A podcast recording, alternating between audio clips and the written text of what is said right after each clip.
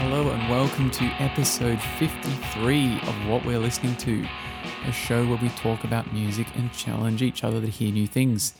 With me today, as always, is my good friend Josh. Bass players shouldn't wear capes short. How are you? It's very true. Do you know what that's a reference to? I that's the Interpol bass player, isn't he? He's a cape wearer. Yes. Yeah. I- And uh, because it was the anniversary of Turn on the Bright Lights as It well. It was. It was. It's crazy that Interpol only made one record. Look, you've told me that Evil is a good song. Yeah. And whatever that, Antics or something. Ant- Antics isn't a terrible album. Oh, oh, and neither is the one after it, to be honest. But the next couple I are think- not so good. I think around the time of Joy Division, you gave me um that album. I was listening to Antics a little bit because I found it on CD, Oh yeah. and yeah, there was some there was some good parts on there. Our our our love to admire, which is the one after that, isn't terrible either. Um, I'll I'll be I'll be fair. cool. Now I have a question that's not Joy Division. Uh, sorry, not um Interpol related. Okay. This is related to the homework I gave you, which was about Vivaldi. Yes. Antonio de Vivaldi. Um, this may be fine and easy. You might think this is a bit dumb, but I wanted you to tell me out of these four options which era Vivaldi was composing in. Ooh. Was it the Renaissance, the Baroque, the Classical, or the Romantic era?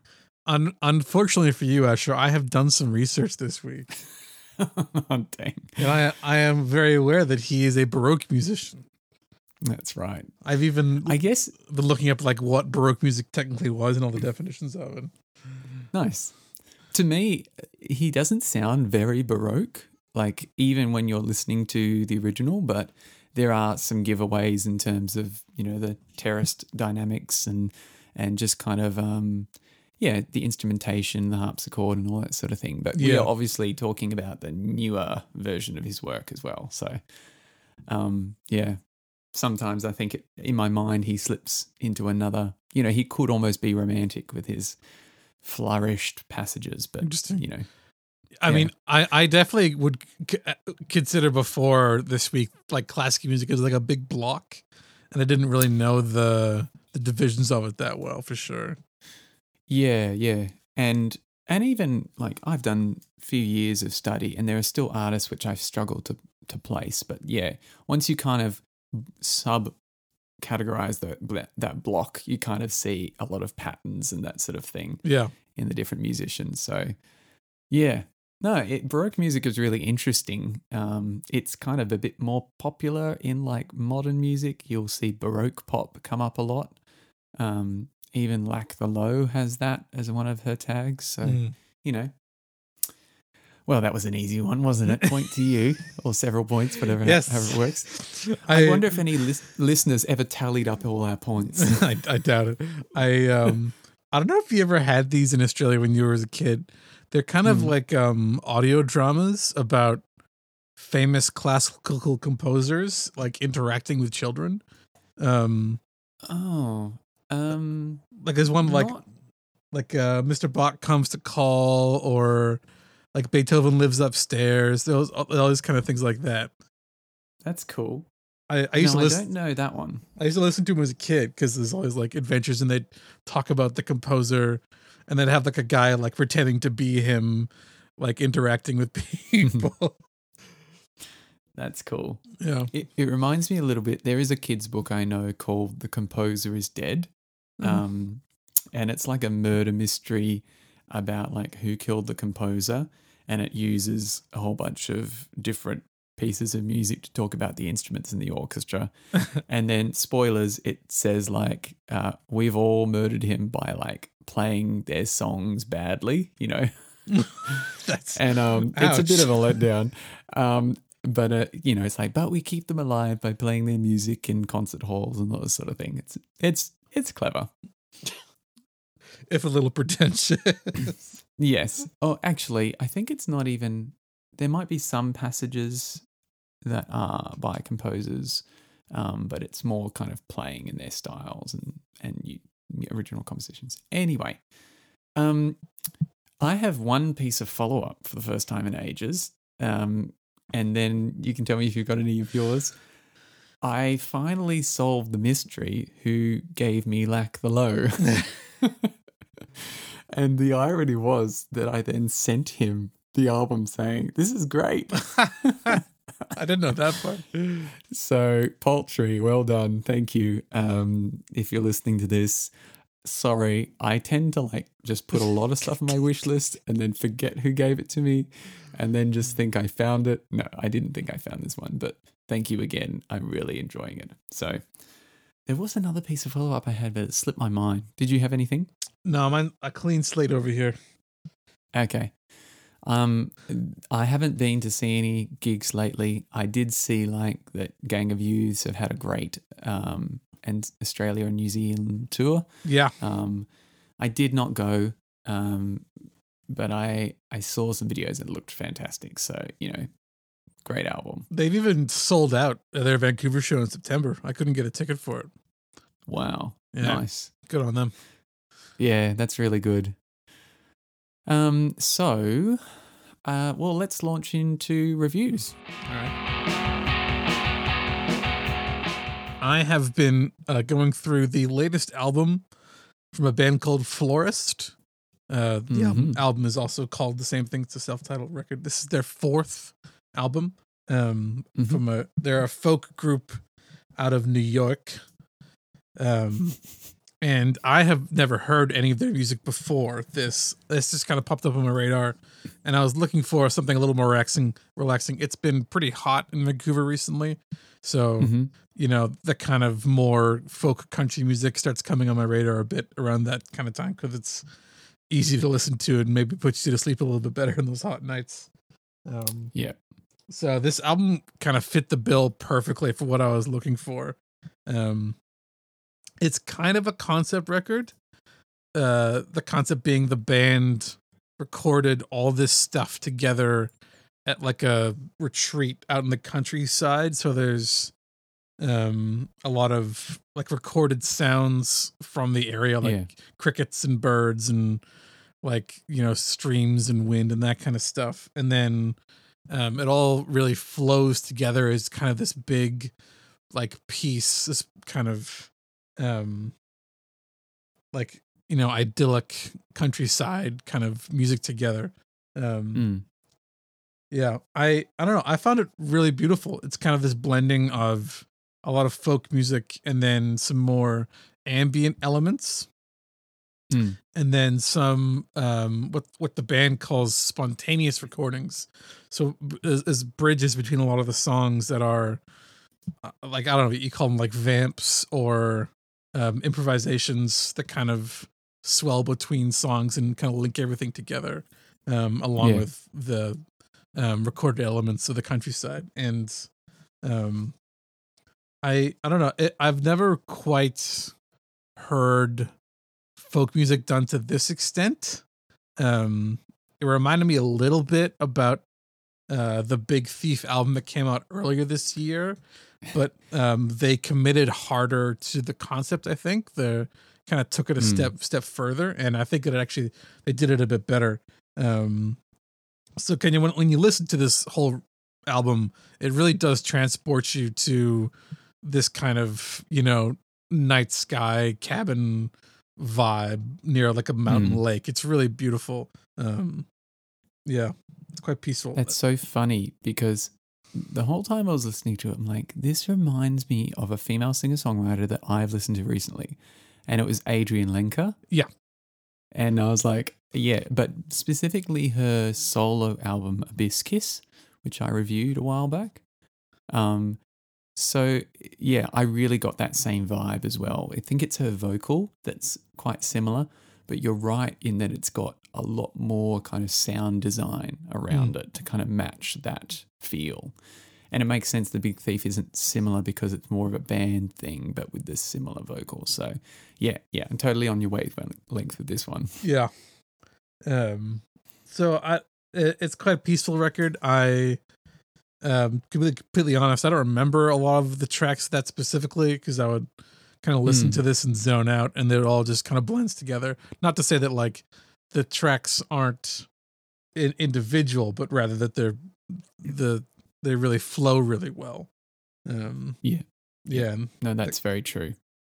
Um. So I the I really enjoyed the like a ethereal nature because a lot of folk music, um, is kind of gritty, which I think we'll get to in a later review of this episode. But like, like earthy and plain, and this is kind of the the flip side where they kind of expand in a different direction, um, and still tell stories like folk music is supposed to. So.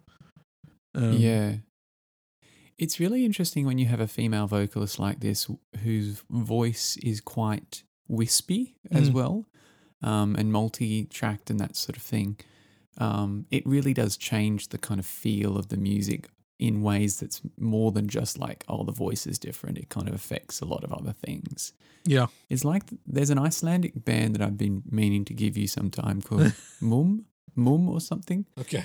and they yeah have a female vocalist and it's similar sort of like pensiveness um um so yeah it's kind of fragile but also like beautiful and well put together yeah it was nice i i found also that i couldn't differentiate a ton of the tracks because there were so many and they were like short and you know in between bits and that sort of thing but it was Yeah. very pretty to listen to it's a bit of a different vibe going on over here with rain and cold weather, but it was still very sweet to listen to during those times. Um, yeah, yeah, it was very nice. It it surprised me that you enjoyed this so much. Um, I guess that um, sometimes some of the, you know, I guess, I guess you are a big folk fan, and so yeah, it, the listeners will soon see that I feel like we've swapped reviews this week. Um, but uh, yeah, it was Yeah. it was good to kind of hear this. It was a bit of a different one, so I like it. Yeah, I um I guess I, I don't I don't listen to it as much as I used to, but a, a lot of more um I don't know what you call it, like experimental prog elements, like kind of like the Flaming Lips and that kind of stuff when I was a teenager. So I have a lot of tolerance for um big projects sometimes that are pleasant rather than being extreme. I guess I would put Yeah. it that way. Um, Yeah. Like I'm not gonna listen to like like three hours of Frank Zappa because that's not really nice to go through. But this Yeah. like this is fine, even though it's like just under an hour. It's still 22 tracks or something like that. But it's not. Yeah. It never feels like I'm I'm struggling to get through it. And that's the case. No, it's it's very pretty and very easy to listen to, but Yeah. it's satisfying enough in concept and construction to kind of warrant coming back to. Yeah. Um, funnily, I thanks for mentioning the Flaming Lips because I've been meaning to say something. There's a bit of a tangent, but um, ever since you gave me um that album way back in 2020, The soft bulletin. yeah, the I think it's the opening track, "A Spoonful Weighs a Ton." Is that it? uh, Race for the Prize, I think is the first Oh, track. maybe, yeah. Um, every time, yeah, one of them. Every time I hop in my car and plug my phone in, the Flaming Lips plays because it, I think I bought it on iTunes, which I don't buy a lot of albums on iTunes anymore, and it's just it just insists upon playing every single time I hop in the car. It's just like. I still, it's not like I hate it, but it's just so funny that every single time, like, pause, pause. Yeah, it's a grand entrance for sure. With those big, Yeah. like yeah. distorted strings that come. on. Yeah, yeah, yeah. To is that the one? Yeah. That's Yeah. funny. So anyway, um, no, I thought this was a very beautiful album. I'll have to send it on to a few friends because I think they'll, Yeah, dig it. it was definitely a pleasant surprise. I'm I highly recommend this clever record if anyone's been looking for some kind of folk music to rejuvenate at the moment. It's um, I was happily uh, satisfied with it. Also, yeah. Yeah, definitely. Hmm. Nice. How about you, sir? What have you been going through?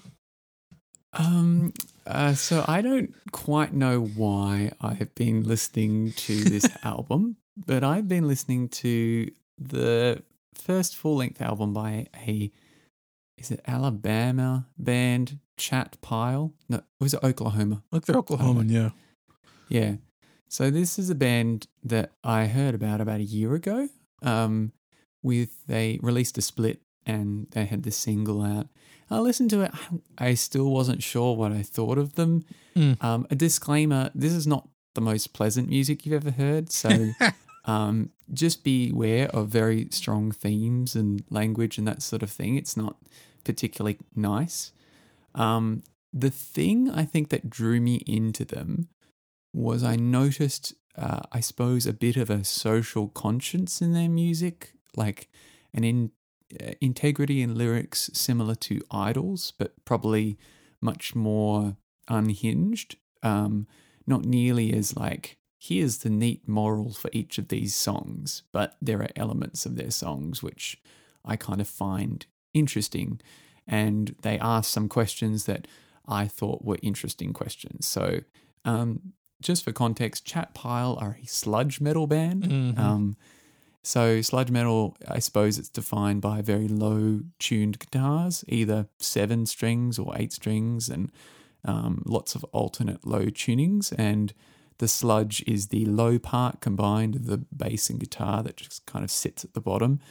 um, now, I I think I've been in the mood for metal. Um, I was trying to listen to a band called The Chariot recently, but I didn't find them interesting enough. Um, and so I turned my ears to this because I saw it came out and it was uh, retweeted by some people I follow. And I thought, oh, okay. Mm. I'd heard their single a year ago, um, Brutal Truth. And then this album came out and it garnered a little bit of attention from Anthony Fantano. Um, even though I haven't actually watched his review yet, I just kind of wanted to dwell on it a little bit myself. He liked it. Yeah, yeah, I got the impression that he liked it. Um, and I've chatted about it with again my mate Poultry.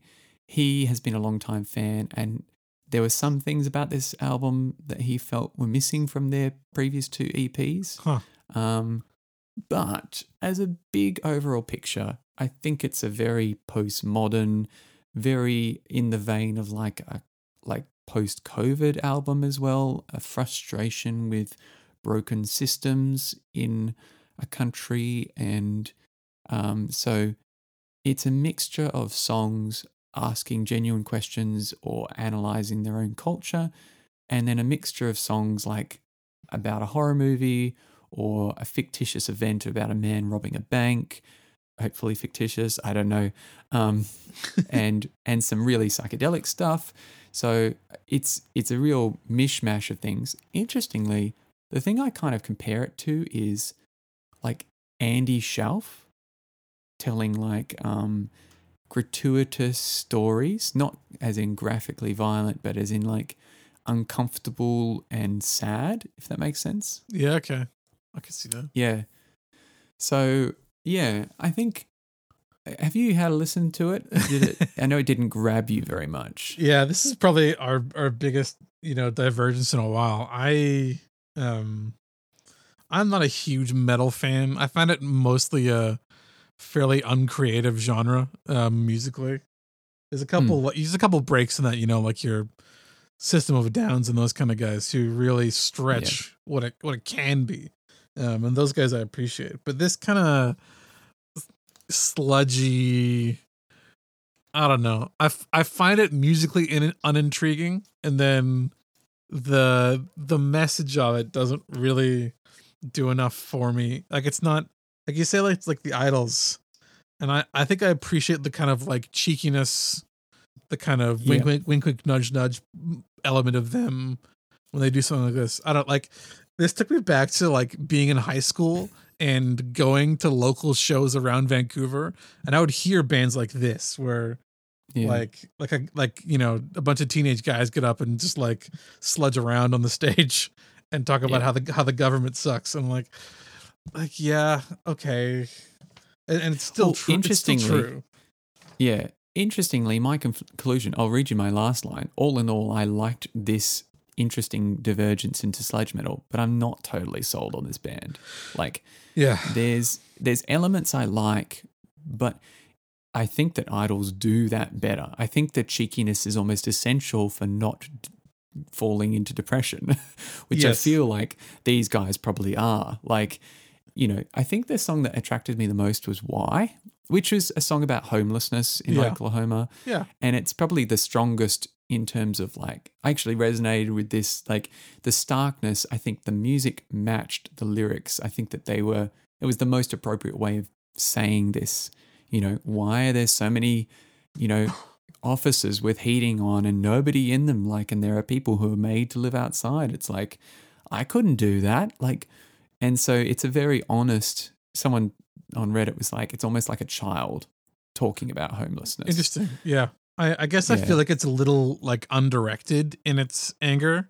Um like I like I, I kind of think of like the aggressive punk movement in like the 80s. And you have like the Dead Kennedys or the Misfits. Um, and they're writing very targeted songs about um, you know, corruption or, you know, the Gulf War and that kind of stuff. They have like very specific things that they're Mhm. rallying against and they're very clear. Um Yeah. and these guys are more asking questions and it's kind of non-specified and I feel like it's for me hard to hard for hard to, to kind of go along with them if they won't stick to a stick to an idea in some cases. Yeah. I mean, it may be just like they feel like there is nobody to ask. Like there Yeah. is nobody who can help. And maybe that's why they're making sludge metal. Like, I don't know. You know, it's Yeah, it's a pretty sad genre. Um I was strangely intrigued by it. Um and and kind of like just gave it the time and coming away going, yeah, I'm not totally sold. Some parts are too indulgent. Like the last track um, is just a bit, I don't know. I don't know. I don't know if they're trying to come across as shocking in some songs. To me, it just feels a bit pitiful, like Sure. sad, and I just pity the situation. Um, and that sounds a little bit patronizing. Um, I'm not trying to be patronizing at all. I just go, oh, this is really sad. It's kind of, yeah, this is evidently, you know, stories about brokenness. And it's, yeah, it's quite honest music. Um, but I guess, and I was contemplating, do I, I do I want to talk about this kind of thing? Hmm. I mean, it has been what I've been listening to quite a bit, and you know, listeners can take away what they will and go, oh, okay. Um, but I guess a nuanced discussion is easier than just posting going, oh, this is interesting. Yeah, yeah, and of course, you know, music is allowed to have ennui. I'd be hypocritical as having given you things like Father John Misty, where people can just like, you know, Yeah. be be dramatic and do stuff. Like, of course, it's fine. yeah, yeah, yeah. No, and it's just it was interesting. I it was a little interesting foray into. I haven't listened to a ton of sludge metal, and listening to some other stuff around this, I go. I really appreciate. His name's ray Raygun, I think, is the lead lead singer's name. Okay, Yeah, um, I appreciate his vocal style. Like, I think that's a, one of the standouts is that it's not all just growling and screaming. Like, it's a lot of spoken word, yeah, um, kind of mumbling, and and also it's very theatrical. Like, he kind of acts in his vocal performances. If you listen to The Mask, like, kind of, yeah, it's it's very confronting because it's like kind of very emotional. Um, and you know, if you listen to their other EPs, songs like Dallas Beltway, which is I do not recommend as an easy listening song, but it's you know portrayed so devastating. You know, um, discussing some pretty intense themes, but definitely not in a good light. And anyway. I, I don't know if they get it right, the balance of trying to like actually endorse the good, but you know, I don't think they're seeking to do that. They're just trying to let off some steam. I don't know. Anyway, yeah. Weirdly, his his vocal performance reminded me. I don't know how aware of the song you are. Um, uh, you know the song "In God's Country" off Joshua Tree.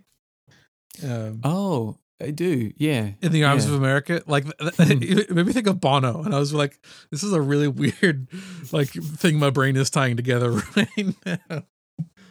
It's funny what triggers like connections in our brains Yeah, between two completely different things. So, yeah.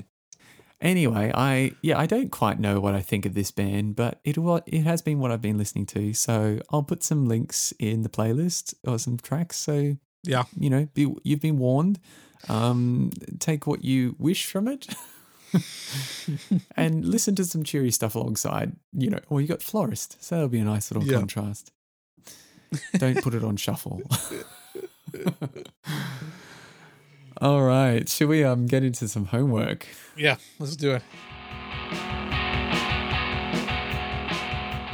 Um, as I mentioned at the beginning, I was talking about Vivaldi, and the reason I did was because I gave Josh an interesting album, which, interestingly, he has kind of re-recorded this album this year or Oh. last year. And um, a friend of mine, Callan, who I've talked about in his music, he was at a performance of it last night. Um, Oh. So it's called uh, Four Seasons Recomposed by Max Richter.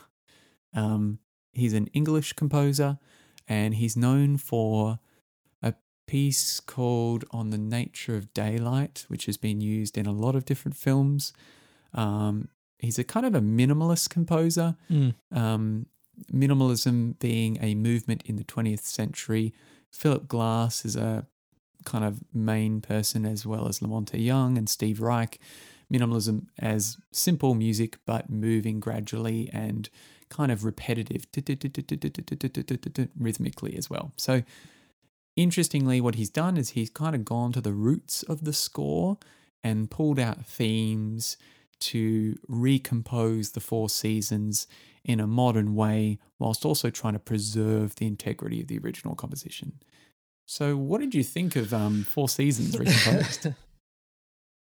Yeah, it's um uh, it's a relatively daunting project uh from the get-go, which I kind of appreciate both from a a listener and a composer standpoint, you know. The Mm. the concept of, you know, going someone as famous as Vivaldi and his four seasons and then just like taking a crack at it. You know, that's a fairly I don't know. That's an untouchable. You know, that, that's a that's a that's a piece of musical history. And so Mm. to go, I'm gonna break that down and kind of do it a different way is quite a bold thing to do. So I I've I appreciate the project um from its gumption at the very least. Um Mm. So yeah, so I'm I'm by no means a classical aficionado. Uh, I I'm a big fan of the Romantic era. Like I like you know your Schubert, your Chopin. Um, Yeah.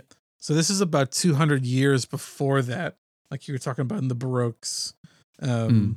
and lots of Baroque music is quite um, string heavy. Lots of operas, and it's quite large comparatively to later in classical music, in my opinion. Um, Mm. It's for like bigger halls and that kind of stuff to fill the room. Um, Mm. and Vivaldi certainly has these kind of emblems as well of like lots and lots of violins. The the big pieces are really big and the the, the subtlety is still there, but um he kind of moves. in He was a area, so- virtuoso. you Yeah. know. he he was a virtuoso on his instrument and kind of uh, that's why sometimes I feel like he's a little bit in the romantic era because I think of Liszt, you know, Mm. um, being so flamboyant on his instrument, except that the Four Seasons is quite mechanical in some ways as well, which is more baroque. But yeah, you're right. It's just it's very string heavy. His pieces. Yeah, and yeah, so I I think I and a lot of other people um suffer from not knowing the four seasons particularly well outside of maybe three of the popular movements like the the first movement of spring Yeah. the first movement of autumn maybe the last movement of summer if some people are a little bit better like um Mm. but there's three movements for each season so there's actually a lot more to the four seasons Yeah. but, but these like ones are really famous like if you you know you play spring to somebody they'll recognize the first you know three minutes of it like oh yeah of course um I think winter also gets in there too. You know, um, the um, dun, dun, dun, I don't know. I've heard that done as a metal song as well, so maybe it's just my circles. yeah so i um i think this project suffers a little bit from that as well maybe i just don't know the four seasons as well as i thought i did but um it seems to me like the most work has been done on the most famous pieces. Um, Mm. and they still kind of stand out in terms of listening to the whole thing. So I I listened to this. Um, I found a, a version on YouTube that was the whole thing, all forty minutes. Um, Yeah.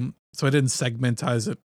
Um, and that's kind of the the pieces that still stick out to me are the ones that would stick out to me anyways. I feel like if I listened to uh, Vivaldi again, um, Yeah. maybe that's unfair. I don't, I don't know. Um, No, no, you're fair because like if you you've also if you look at the plays on Spotify, it's like 69 million plays of that spring one, and then it drops off to like 10 million, a measly 10. a measly ten. Um, yeah, but like there was the famous piece that he kind of was very kind of like poppy with the Moog synth and yeah, and this like warm progression that goes underneath it, and just the the repetitive patterns of all the the violin parts. Like it was very much made for film in some ways, and then the other ones are a little bit more obscure, I suppose. yeah, and and it's, and it's the more obscure ones that he does more ambient stuff with, which he's kind of also a little bit known for. Like the the the pieces are a little less. Um, I don't know the word. They're a little less defined, maybe than Vivaldi had them. They're kind of a little more amorphous um, than previously. Uh, but yeah, by and large, I, I I enjoyed the the project. I um I- like I don't think you know you're supposed to say like oh it's like better than the old one. It's just different. Yeah. And it's it's a it's an interpretation, and you can enjoy both of them. I think perfectly fine. Um, Mm. so I, yeah, I I had a week listening, a week and a bit listening to classical music, and that was quite fun. Um, Yeah, it's a nice little gateway as well. I think for for people to kind Yeah. of get into maybe a genre, baroque music, which is otherwise not really um, something that people might choose to listen to regularly. Mm. Um, absolutely. I thought that, yeah, I thought that he did a good job with the. Is it autumn? The dun dun dun dun dun dun dun dun dun dun dun dun dun dun dun. Or is that summer? I Uh, forget which one. that's that's the end of summer, I think. Yeah. I like the kind of he takes one beat out. Like that was the other piece that stood out to me was the like Mm. he kind of just shuffled around with the timing a bit and um yeah, and he didn't it didn't feel like he totally did the whole the same style as Spring 1 with the Moog synth to everything. Like he was he was still trying to be true but like you say, yeah, he's not trying to replace it. I think he's just trying to kind of be inspired by Yeah. it and a, as a, a way of honoring a great piece of music, sort of I've- thing. Uh, funnily enough, I feel like um, if he had done this in the time of Vivaldi, it would have been quite a well accepted thing to do. Like it's like a, it's not as um, like Yeah. shocking as it is nowadays to like kind of go after a piece like this. Um, Yeah. Yeah. Scandalous, yeah. Yeah. Yeah. So I, yeah, I I definitely enjoyed it. It was um, it's good fun. I mean, it's Vivaldi, and it's not it's like you know it's not like a terrible interpretation, so it's enjoyable to go through for sure. Yeah.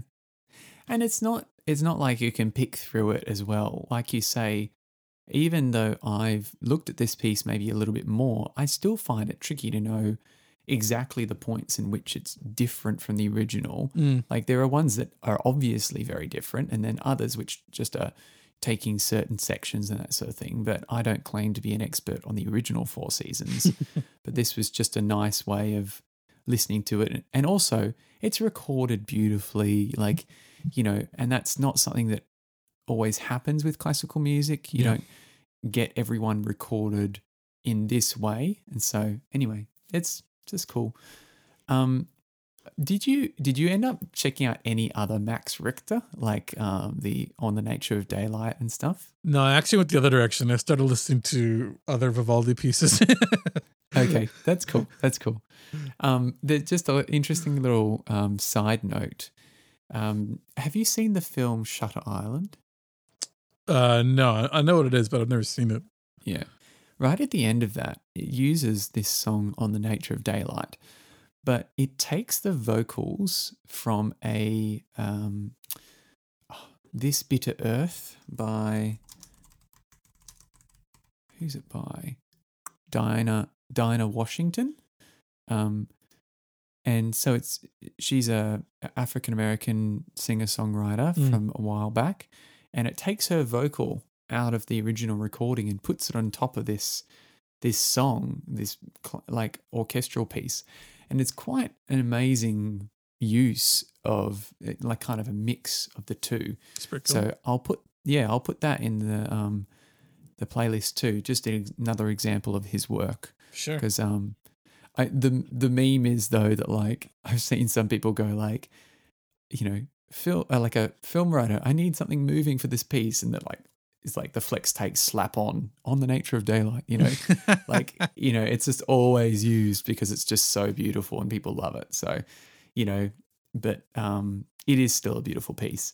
And um another thing i noticed when i was looking at max richter's is he has this this eight hour album called sleep um which he wrote for people to listen to while they sleep. And so um, there's a movie about it if people are interested, and I'm going to have a look at it myself. And he's written music that just the people come to the concert hall, and there's all these like um, beds set up, and everyone goes down and they play for eight hours, and then they wake up. It's it's a bit odd, but cool, you know. So he's done some pretty interesting stuff in his career. That's pretty postmodern. That's the what's it? The Yeah. three minutes thirty four seconds, whatever it is. Yeah, yeah, yeah. The the um John Cage thing. John yeah, Cage, it's yeah. quite. He is a very modern composer in that way. Um, so, but you know, I like these as ideas. But anyway, thanks for enjoying uh Four Seasons. yeah, it was great. Um, Cool.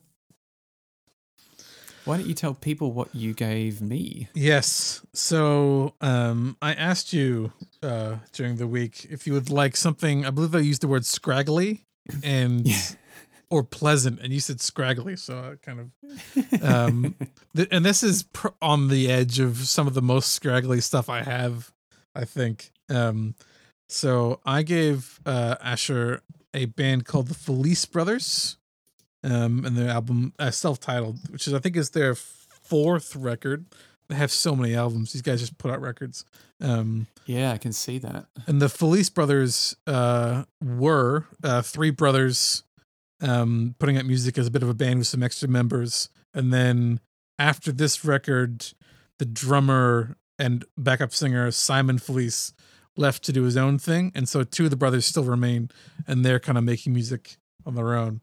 Um, hmm this is often seen as one of their their better records um and so these guys are making like real crunchy americana um like kind of early bob dylan-esque um like there's like some stomping guitars aren't quite tuned properly um like nothing's tight nothing's really like well done is the wrong way to put it but it feels like you know like if if you were in a field and you heard these guys performing it would sound like the record does kind of um It's And- very um oh brother where art thou kind of Yeah. feel. so i like saw early 1920s, even earlier maybe yeah America. um so i saw these guys open up for josh ritter when i was in australia and i was like Oh. okay th- these guys are the real deal so i, I kind of i bought these records these cds when i lived in sydney and so i thought yeah. i'd return the favor of the felice brothers I remember you told me about the Felice brothers way back when. Yeah. Uh, I think because we knew someone with the last name Felice. We did. and you, yeah, made a comment about that. So I didn't actually get it, um, hear much of them back then. And so this is kind of my first intro, but I'm sure you've played me some of their stuff before. Um, um, yeah tell me what you thought yeah, so it, uh, I've had so many different genres floating around in my head this these past few weeks. You know, with sludge metal on one side and folk, and then you've got kind of Americana and then minimalism. it's just the real mishmash. Like so, with Bob Dylan, I I don't know if I love his vocal tone. Yeah. Like, it's not the part of his music which I'm attracted to. Like, I'm attracted to the storytelling um, more than I am his vocal. And so it's not that which I like about this music.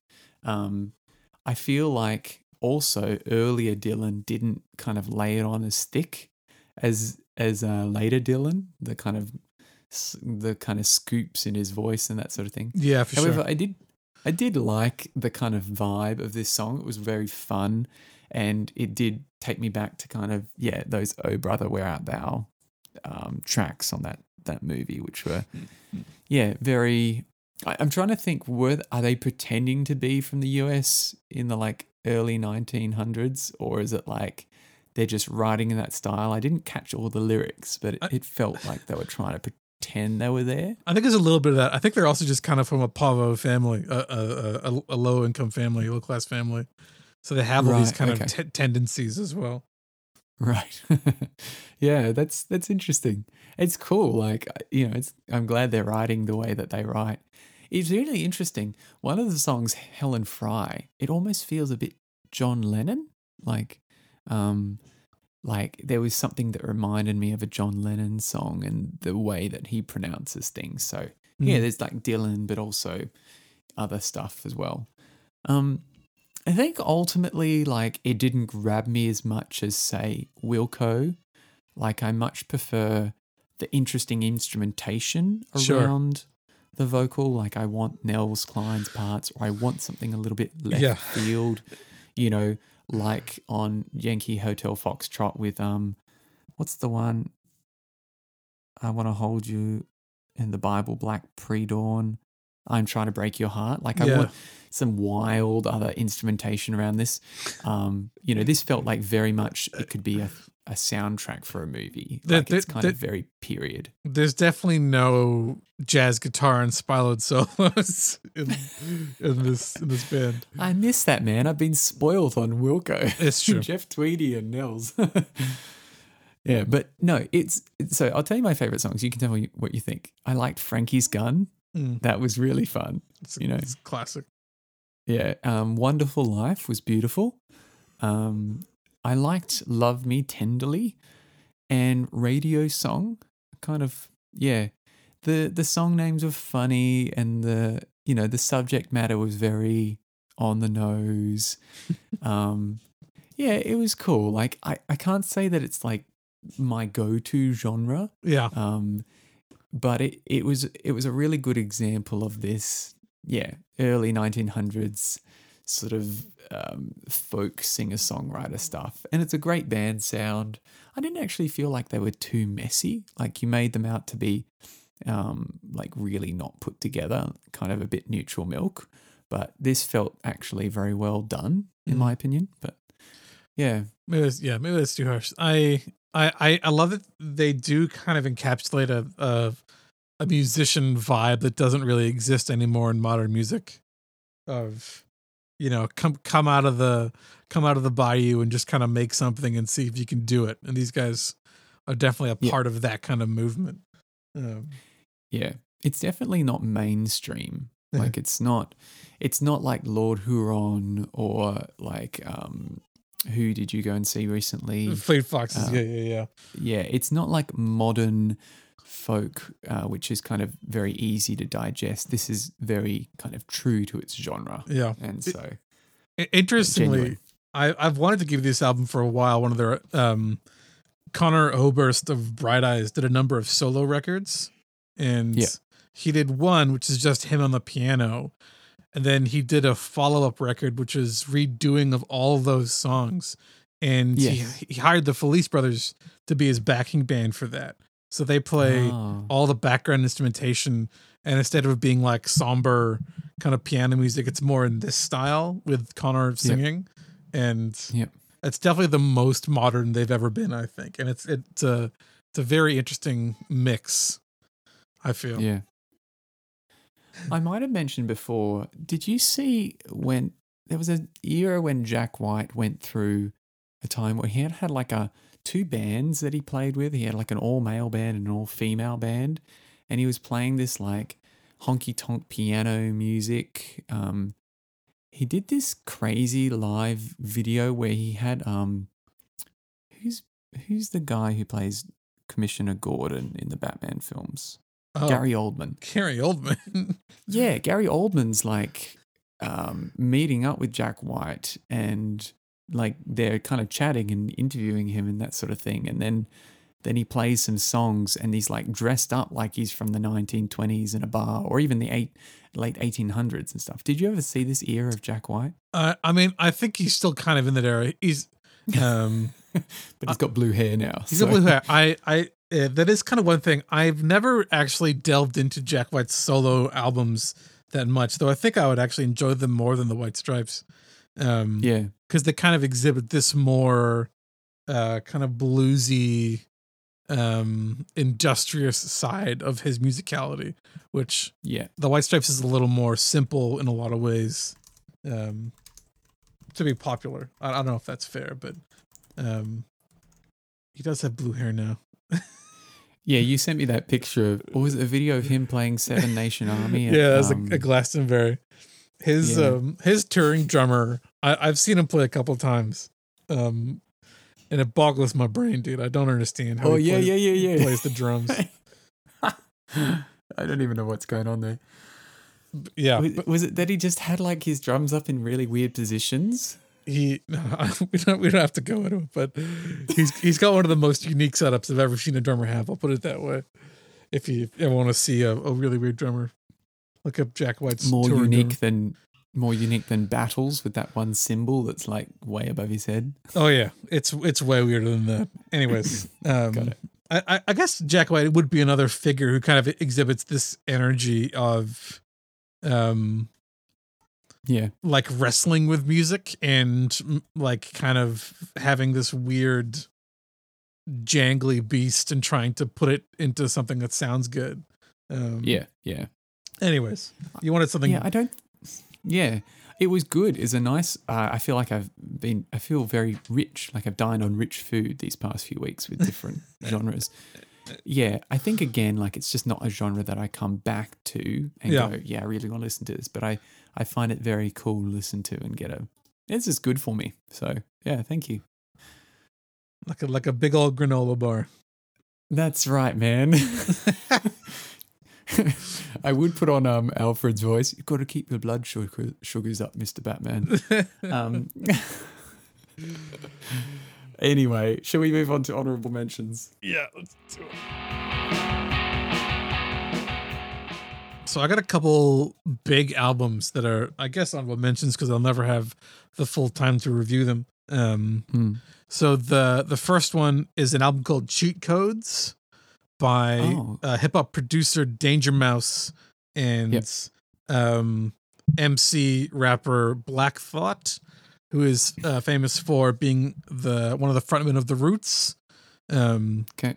uh, yeah, so I, I'm a I'm a I'm a big fan of the Roots. I love Questlove and Black Thought. I think they're two of the most talented individuals working in the hip hop scene for the last 30, 40 years. Um, and I think Black Thought doesn't get a lot of credit because he's not a I don't know, he's not like a bombastic in your face kind of kind of performer. Um he's he's more like an MF Doom where his words are exceedingly clever. His flow is really good and well thought out. Um he's one of like a is more imaginative than a lot of um famous rappers maybe is a way to put it. Um Oh, I And- see that he's got an album with MF Doom called Yes. The Mouse and the Mask. Yes. Um and Danger Mouse also did um sorry that so so that's that's Danger Mouse not not Black Thought himself. oh, Um, sorry, got it. D- Danger Mouse is a producer, a record like a like a a mix master producer, and so he's worked with MF Doom before. Um, he produced things like Demon Days. Um, yeah, gotcha. he was one half of Gnarls Barkley with CeeLo. You know the song Crazy, that kind of stuff. So Danger Mouse is, is a is a is himself a really interesting producer.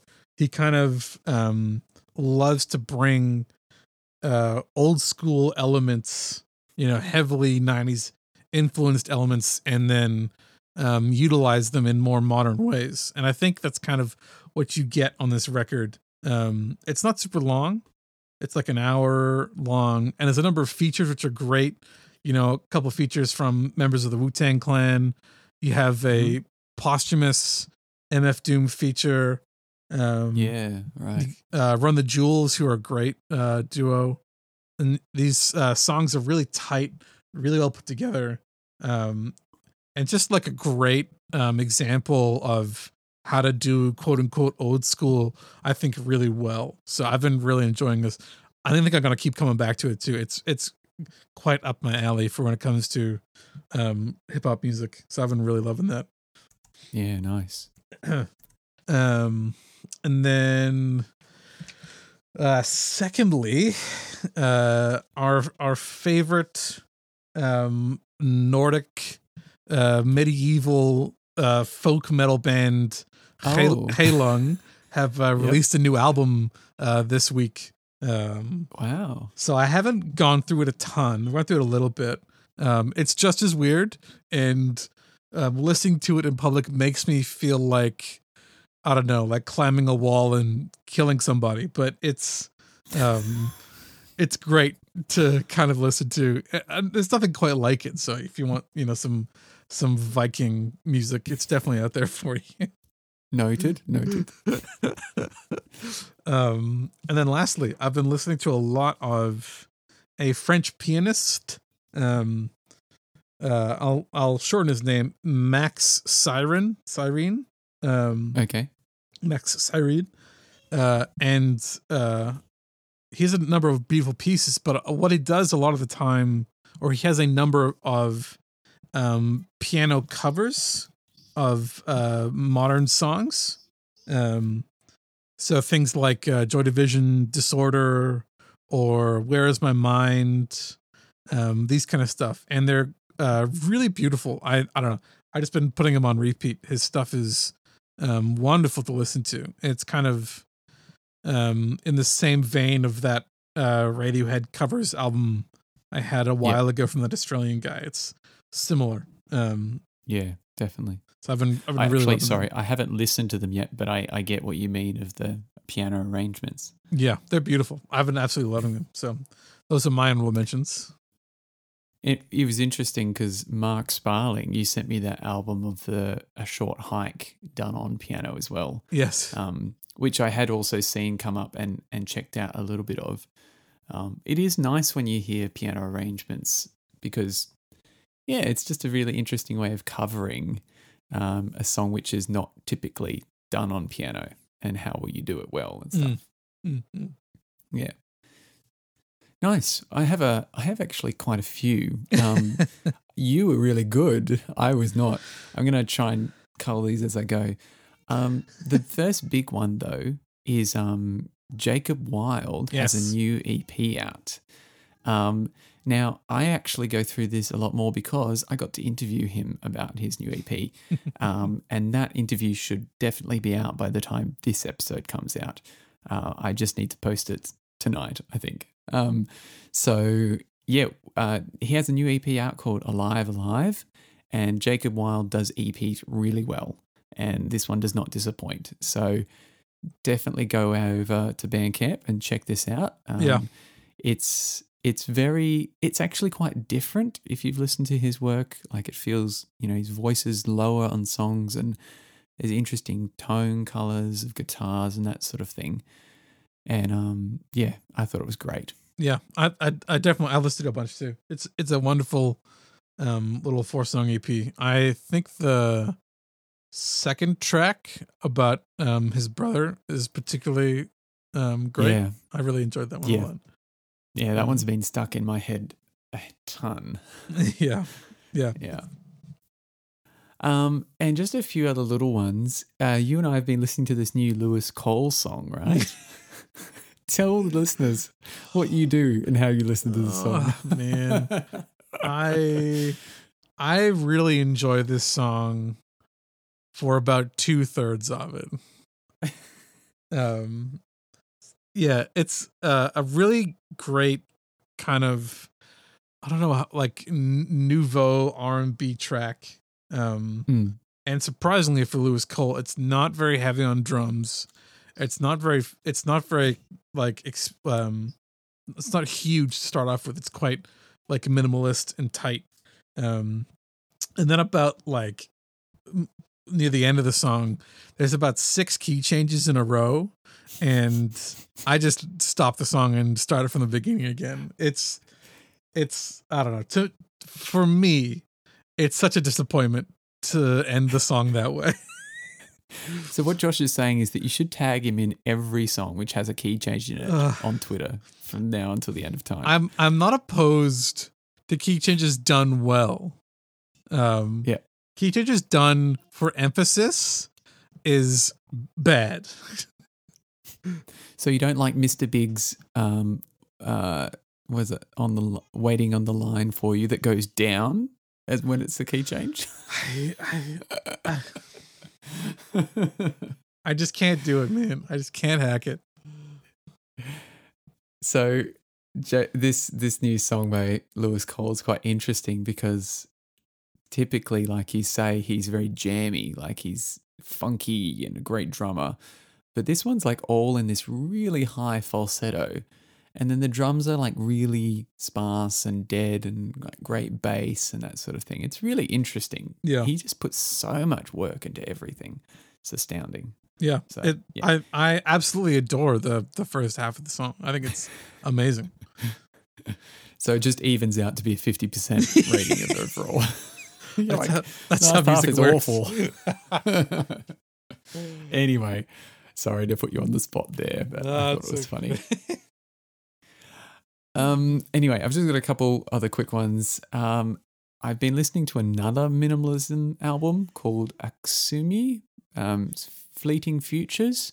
It's quite interesting. Um, it's like a very Steve Reich. It's like if Steve Reich and um, Floex, who wrote the soundtrack for a few games by Amanita Design, kind of made an album together. It's lots of yeah repetitive patterns on saxophones and clarinets and gamelan and all this sort of thing. I'll put two tracks on there. It's fantastic in my opinion. Um, Sylvan Esso has a new album out. I'll probably talk about that later because I haven't listened to it yet Yeah, but I'm pretty excited. Um, and one last one. This is it related. Um, so the I found Chat Pile through a game developer who I follow called Hakita, and he's famous for making the game ULTRAKILL. Um, uh, Hakita is a big Ah. Bandcamp um, propri- like promoter. He buys a lot of music on Bandcamp, and that's where I found Chat Pie and a bunch of others.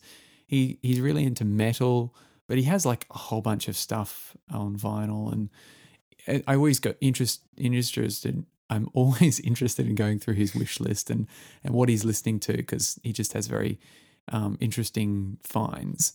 Um, but I wanted to mention his music as well. He works under the name, um, oh, what's it called? Heaven Pierce Her or something. And um, yeah, so he wrote the music to his own game, ULTRAKILL. And it's quite interesting. Like, breakcore is not really a genre that we listen to much now in the 2020s. it's more of like an early 2000s thing. But the soundtrack to ULTRAKILL is a really interesting mix of like some ambient stuff, there's breakcore sections, and then he'll do like Au clair de la lune and put that in the song, the the soundtrack. And his his sound design is just really clever. So, um, interestingly, he has no music on Spotify. Not interestingly, I know why. He just dislikes streaming. So I'll put the link in the show notes and check his music out. It's quite clever and and yeah, that's the thing. I just want to do a shout out for that because I've enjoyed it. And that's me. That's it. wow. no, you got to do the Owen Wilson. Wow. Wow. Wow. All right. Do you want to take us out? Sure. uh, well, thank you everyone for listening to this episode. Um, as always, Asher and I uh, love putting these out just for the joy of sharing music with all, with all of you. Um, Mm-hmm. if it pleases you, you could leave a, a comment or a review on your podcast app of choice. Um, that helps us get to more ears out in the ether with the algorithm. Um, c- climb higher on the Kazakhstani podcasting rating. So whatever We've gone up a point. We've gone up a point. We're like Yes. 80 now. Yeah. soon the world will be ours. Um, Yeah. Yes. Um, otherwise, you can leave us a comment on our socials. Hit us up on Instagram or Twitter. Maybe leave us some music to look into. We love doing You- that kind of stuff as well. Um, Yeah. And uh, keep your ears peeled. Um, if you haven't listened to it by now, the interview with Jacob Wild should be out, and that is a great little thing to listen to um, in the midst of an episode as well. So, Yeah. Um, Thanks to Jacob Wild for doing that. Really appreciate it. absolutely. Um, so, once Mm. again, thank you for listening, and we'll see you next time. See you, buddy. See ya.